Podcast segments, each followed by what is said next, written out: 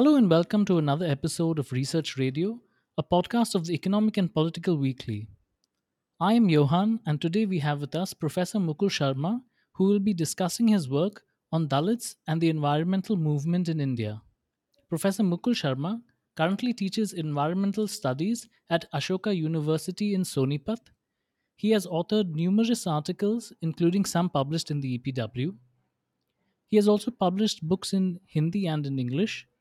A recent book that is relevant to our theme today is titled Caste and Nature Dalits and Indian Environmental Politics and is available in both English and Hindi.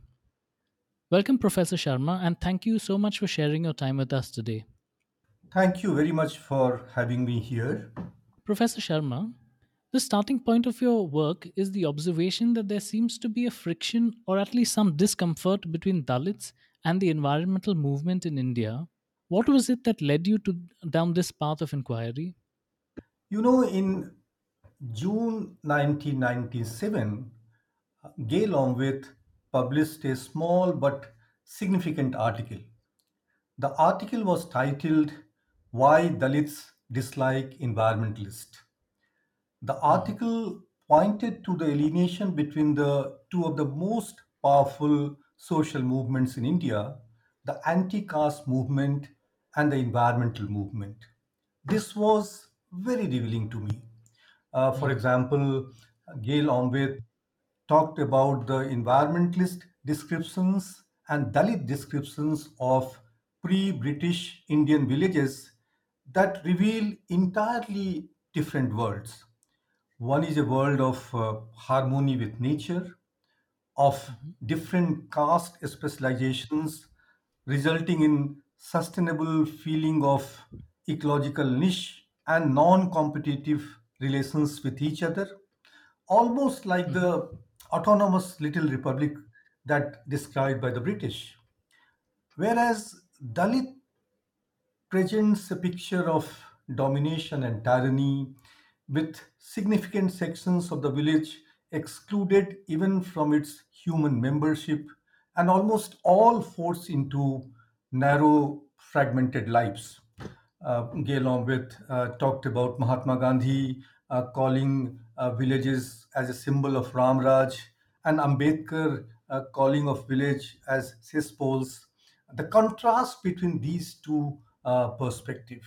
So that was very revealing. mhm, This was also the time, the decade uh, when I was working as a professional language journalist and was extensively covering the environmental and labor issues and their initiatives and movements in India uh, in, in 1990s, I visited Ralegaon Siddhi and Anna Hazare thrice. Uh, Ralegaon Siddhi and its leader, you know, uh, Anna Hazare, were being hailed mhm, widely all over the country. Uh, the village had mhm, evolved and implemented uh, paths of watershed development and environmental conservation. Uh, their idea was to unite the villagers to work on a rural landscape and transform a dry and barren region into lush green uh, for the betterment of all uh, and the landscape of uh, Ralegaon Siddhi, uh, you know, uh, represented a, a specific natural environment. Uh, the process and effect of hard, unjust environment uh, of like like land erosion, uh, deforestation, and, and and desertification, and how a community, a village, a leader can successfully challenge that unjust natural environment. But when I visited the Dalit Basti of Ralegaon Siddhi, uh, they had a different perception of Ralegaon Siddhi and Anna Hazare. Dalits were not only pursuing their traditional occupation, but they also started stated how they are the people uh, who provide service to the village family. How the village family was uh, an unequal family structure people who have land or jobs in the military uh, have a different level of development. The integration of Dalits into that ideal green village uh, had two components in Ralegaon Siddhi that I uh, discovered. One was to assume that they were always there to perform some duties and necessary services. And second, their usefulness justified their existence in the present.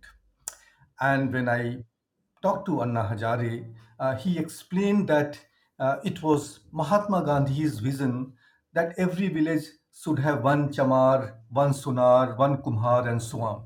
Uh, and they should all do their work according to their role and occupation. And in this way, a village will be self dependent.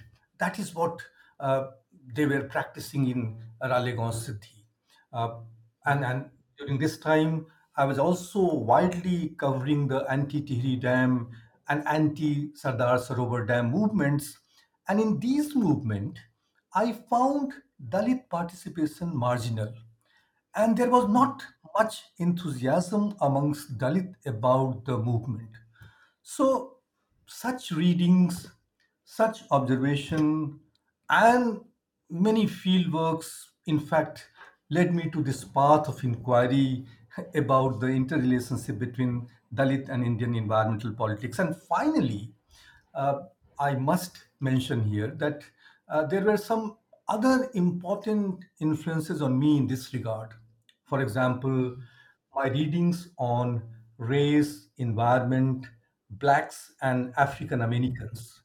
Uh, the role of African Americans in, in environmental str- struggles of USA, uh, which raised issues of pollution, toxicity, health, housing, sanitation, and I notice its ample resemblances to concern of Dalits in their everyday social and ecological struggles.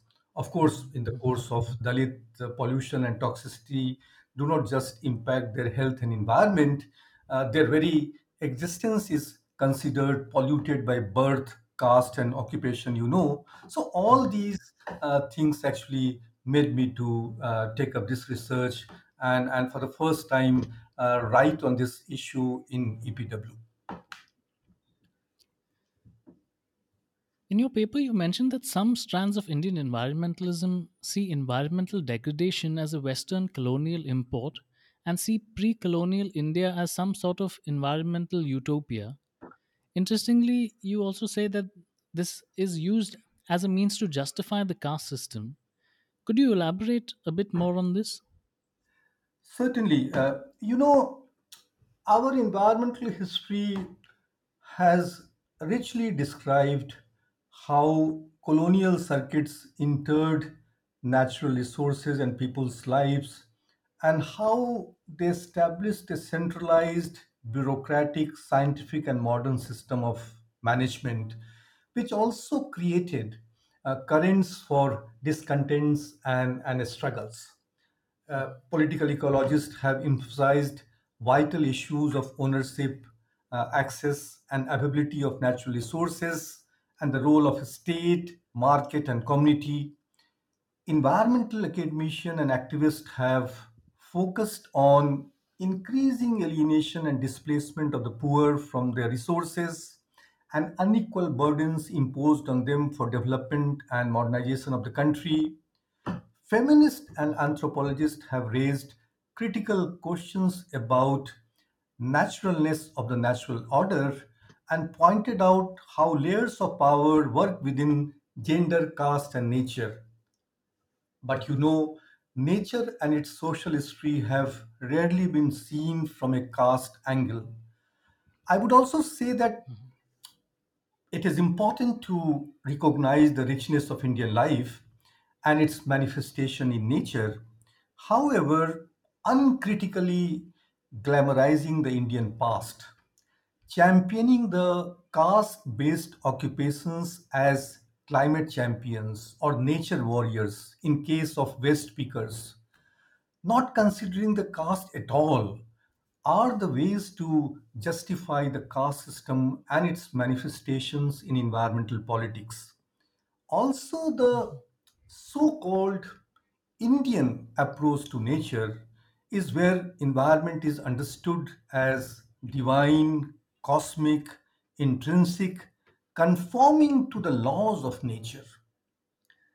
Society is viewed here as natural, based on natural principles, whereby modernity, industry, science, technology are described as Western, materialist, consumerist, and thereby unnatural and uncultural. In mhm, such understandings, Indian environment is believed to be under threat from outside forces. Therefore, protection of environment is synonymous with protection of Indian culture, tradition, and nation. Indian culture here, you know, consists comprehensively of our family, customs, faith, rituals, ceremonies, social systems, values, mhm, ethics, and, and many more. So I call it eco-casteism. mhm, And contemporary eco-casteism, in my understanding, represents a distinctive form of Indian environmentalism. This is very often grounded in a justification of the caste system and a simultaneous opposition to modernity and enlightenment.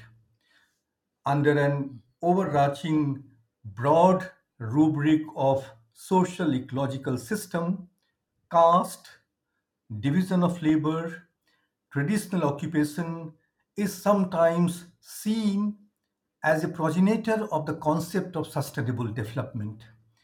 It has been argued by some well-known environmentalists that caste system signified conservation from below, a remarkable system of ecological adaptation and high level of specialization, where caste groups in a web of mutually supportive relationships helped resource conservation.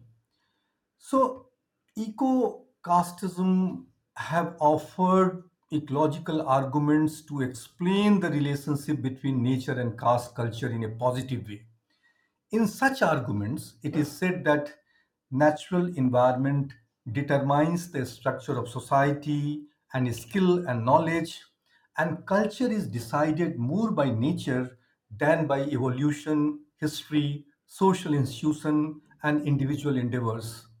As a result of centuries of complex development of nature and the corresponding interaction with humans and environment, caste system became more nuanced, multi-layered, and stable in Indian society.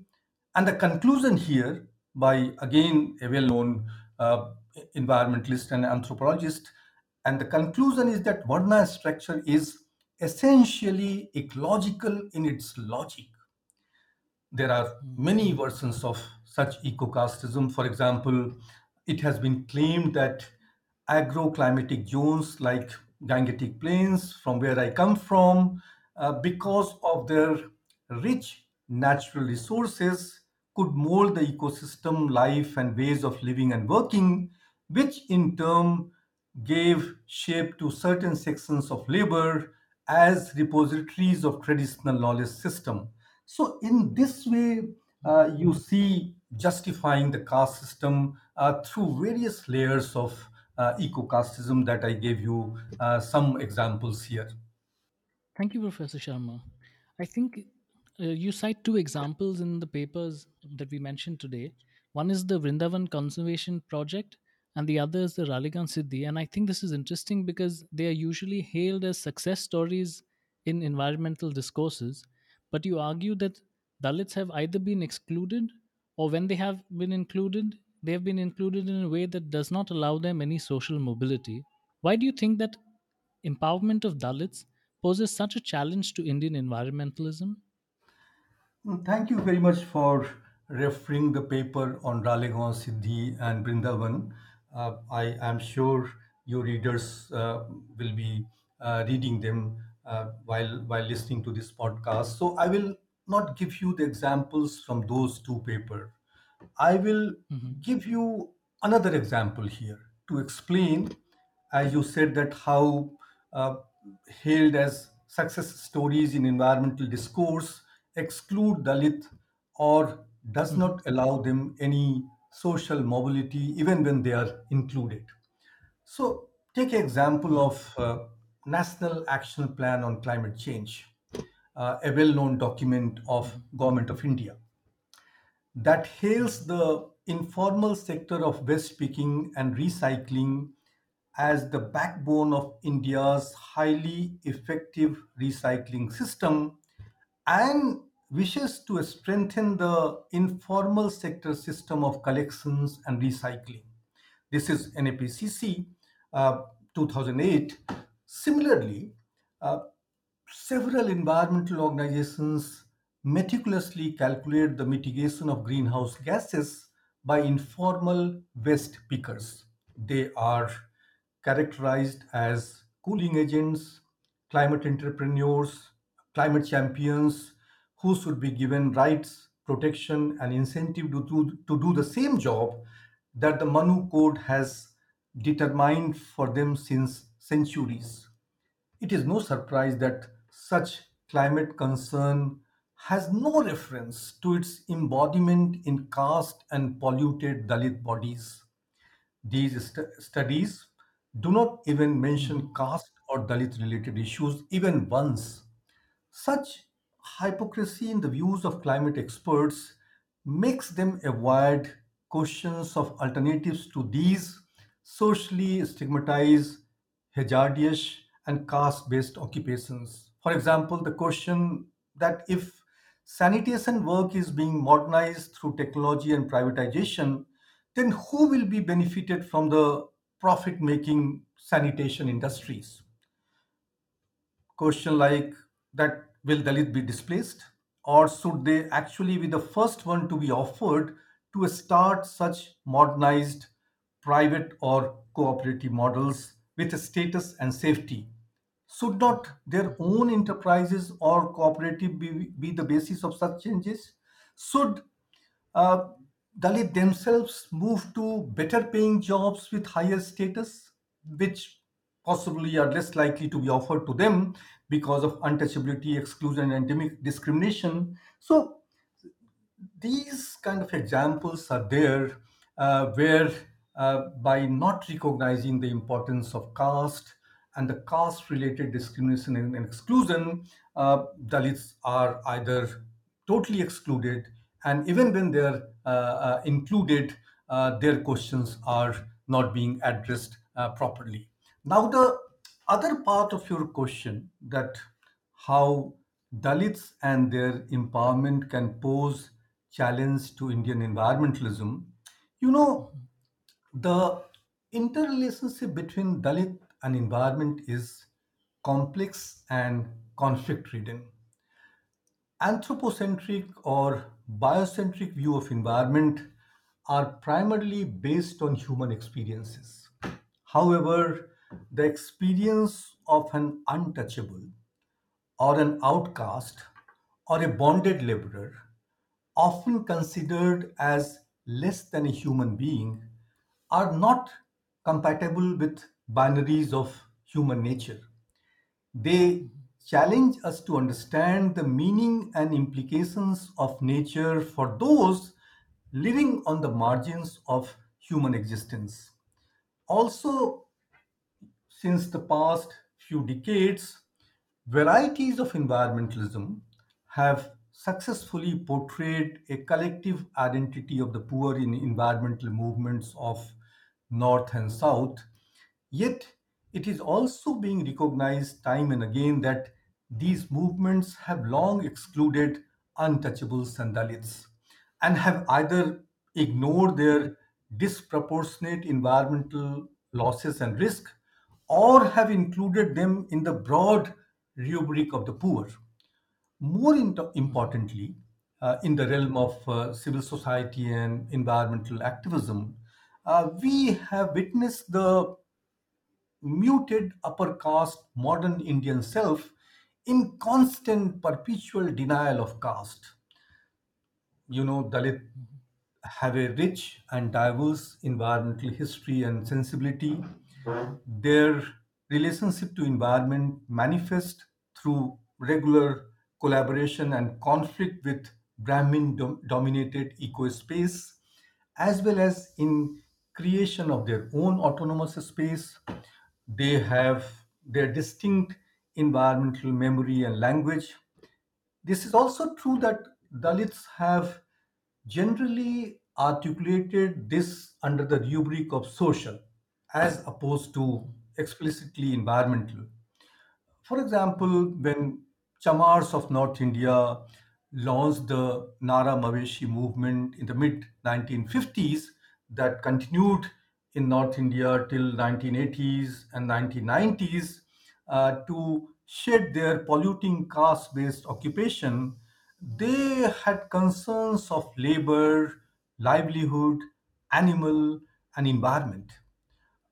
Another example that the emergence of land issues in the 90 in the 1960s and 70s and 80s was aimed at revisiting its origin access distribution conservation continuity and memory so such sensibility and language uh, has been there historically even in anti-caste thinking and activism uh, one of the key principles of Ambedkar, Phule, Periyar was how to deal with village, land, agriculture, water, and forest.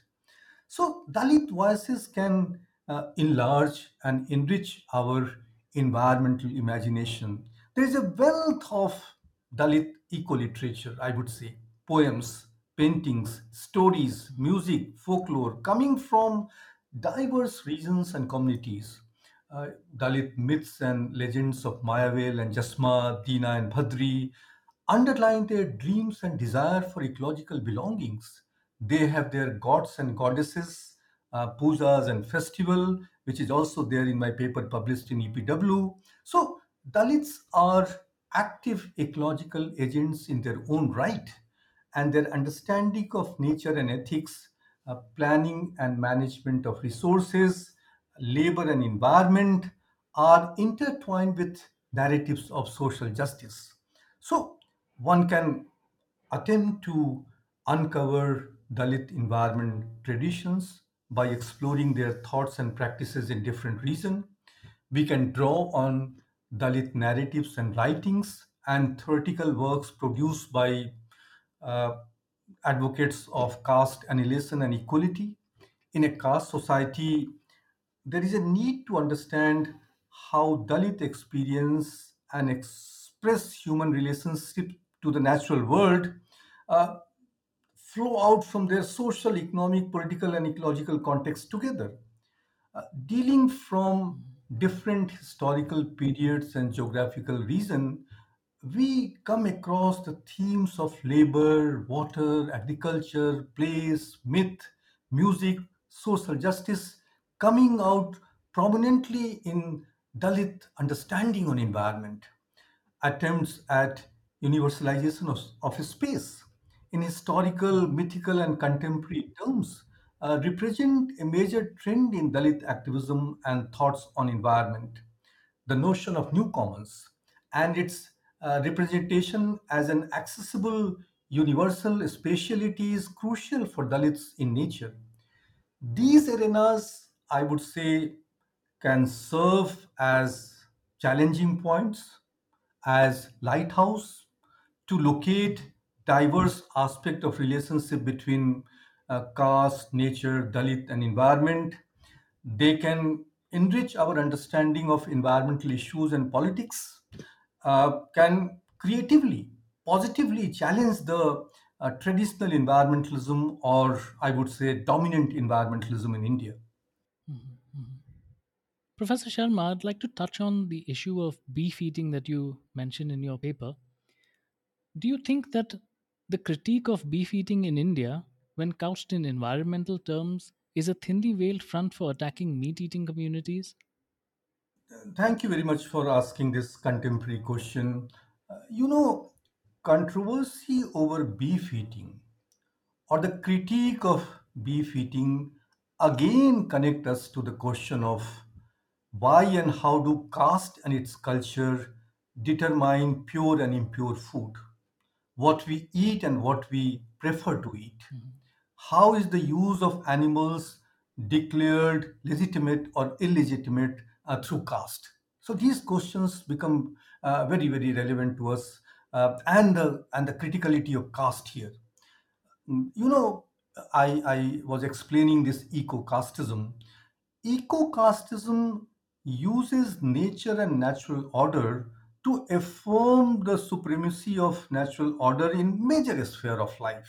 Uh, and that is also food, animal, livelihood, which is many times synonymous with a conservative Hindu Brahminical belief. Here, food is a part of the ultimate reality Brahmin. It is culturally given along with the designated social ritual phases, Varnashram Dharma, according to which multiple scheme of food classification establish rules about appropriate eating and feeding so within this framework and i quote the again the work of a- an, an, an well-known environmentalist the bull uh, represents dharma moral principles and the cow represents the earth Mhm. It is a tragedy that modern society does not appreciate the significance of caring for cows and bulls and prefers instead to kill them and eat them. However, Manu Smriti, the basic law book of Hinduism, considers the animal killer to be a murderer. It says that all involved in the act, the slaughterer, the butcher, the cook, and the one who eats the meat, are liable to nature's punishment. Unquote. So, thus we see the uh, attacks on meat eating communities, again coming from the uh, eco casteism and the way it prescribes, subscribe a certain notion of uh, food, eating, dressing, uh, and many, many uh, of our everyday life. Mhm. Professor Sharma, at one point in your paper, you list a number of questions that were on your mind at the time of writing the paper. There were two themes among these questions that stood out to me. One of them is the relationship between Dalits and traditional water management systems. And the second was the logics of purity and pollution, which seem to creep into in Indian environmentalism, some of which you've already touched upon. So I just wanted to know, since it has been a while since that paper was published, I was wondering if you have made any progress with regard to some of these questions, and if yes, could you share some of those insights with us? Sure.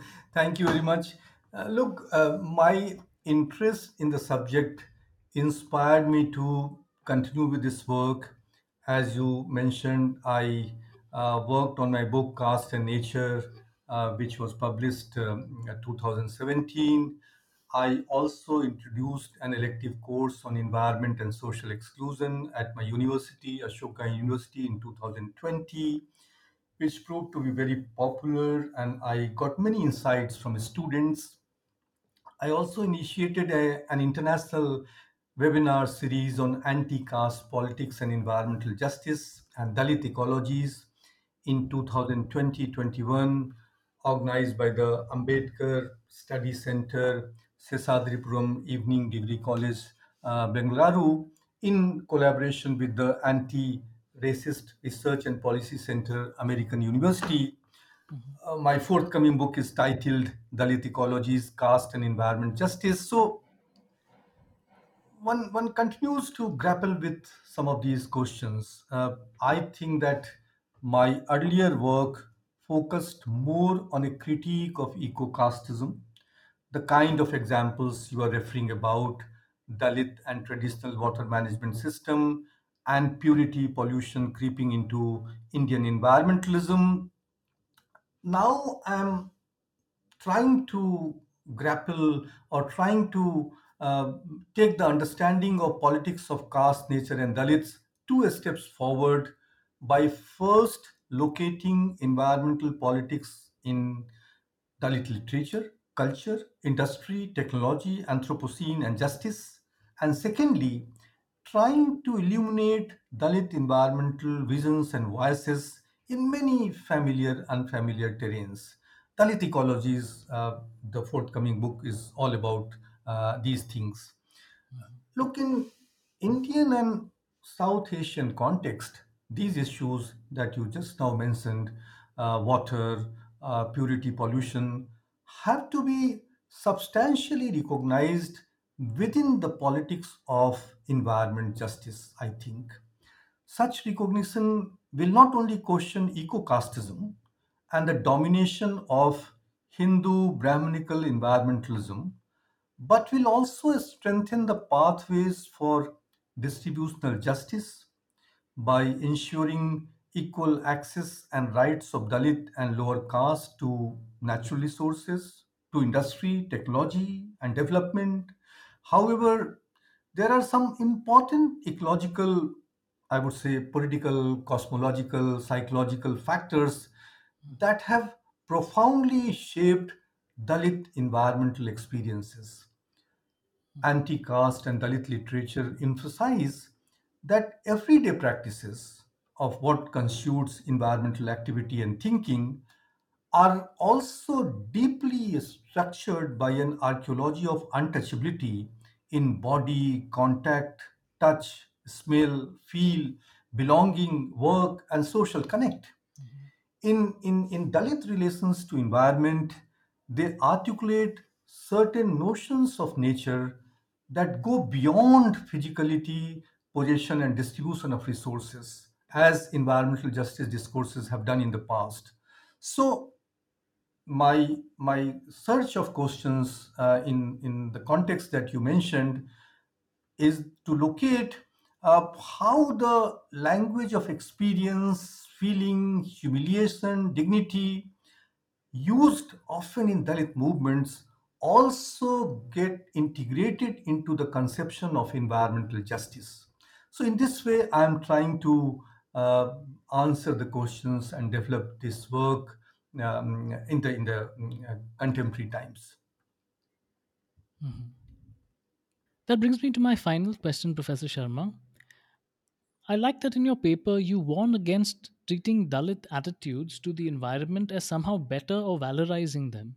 If you agree that some of the problems of Indian environmentalism is precisely this, that they treat pre colonial India or women or Adivasis as essentially better for the environment, how can we learn from Dalit experiences and approaches without falling into the same trap?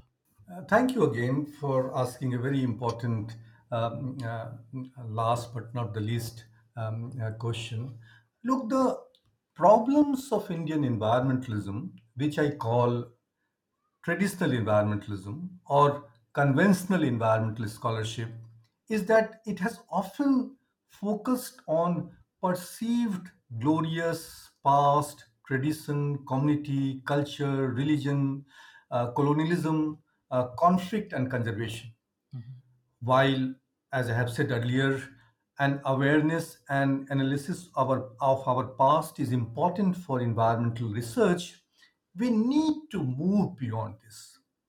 The generation of new environmental questions Mhm. need to respond to a new environmentalism, especially in the context of caste, Dalit, identity, ethnicity, minority, democracy, development, traditional environmentalism and environmental politics you know have built the bedrock of their politics on community and nation it is not likely i think that their concern will be altered altogether Mhm. however the new generation of environmental activism and writing need to pay more attention to this unseen people and unheard voices with conflicting positions. There is not one position when I say uh, Dalit and Indian environmental politics. Within Dalits, there are multiple uh, contesting, conflicting positions. So, learning from Dalit experiences and approaches, uh, I would argue to develop and work uh, for a social justice approach. Uh, you know, key elements of social justice have been defined in terms of environmental inequalities, exclusion, discrimination, harms, victimization, distribution, access and rights, and their relevance to a specific uh, social group. Uh, if you read uh, David Harvey, uh, he explained that the environment of justice can be posed by considering nature as internal to society and all ecological projects as political and social projects. Nature, according to him, wouldn't have existed in its present form had humans not been mixing their labor with the land all along. Mhm. David Harvey further explains uh, that the present and the future of nature, and he calls the new earth and the new humanity, should be understood through labor and spatial and social change. You know, from the perspective of social justice, the central question is whose nature? The mainstream environmental politics and ethics should frontly acknowledge the deeply troubling truth that nature, which they seek to understand and protect, is not out there, but is very much produced in experience, ideas, imagination, labor, location, right here, where we live, where we work, where we play. Of course, I know that there will be many human versions of nature, and they will also be contesting against each other. Most welcome. For me, a social justice framework will include dignity and respect, protection of human rights, social equ- equality, economic egalitarianism, where each person has the same right, opportunities, and services as all other people in environmental social space. It marks active participation in socio-political, environmental institutions and decision making, uh, which affects individuals, groups, collectivities of which we are a part of. I think that there are four concrete uh, propositions uh, Mhm. Can be placed to make eco justice, environmental justice in the context of caste, Dalit uh, more relevant. Uh, that is justice as an active process, justice through maximizing liberty, justice dealing with issues comprehensively, and justice in temporal and spatial dimensions. I think those are all my questions for today, uh, Professor Sharma. Thank you so much for joining us and for sharing your time with us. Thank you very much. It's my pleasure. I also want to thank all of our listeners for joining us today. You can find the articles discussed in today's episode in the show notes. To experience all that EPW has to offer, head over to epw.in today and subscribe. This is Johan saying bye bye and see you next time on Research Radio.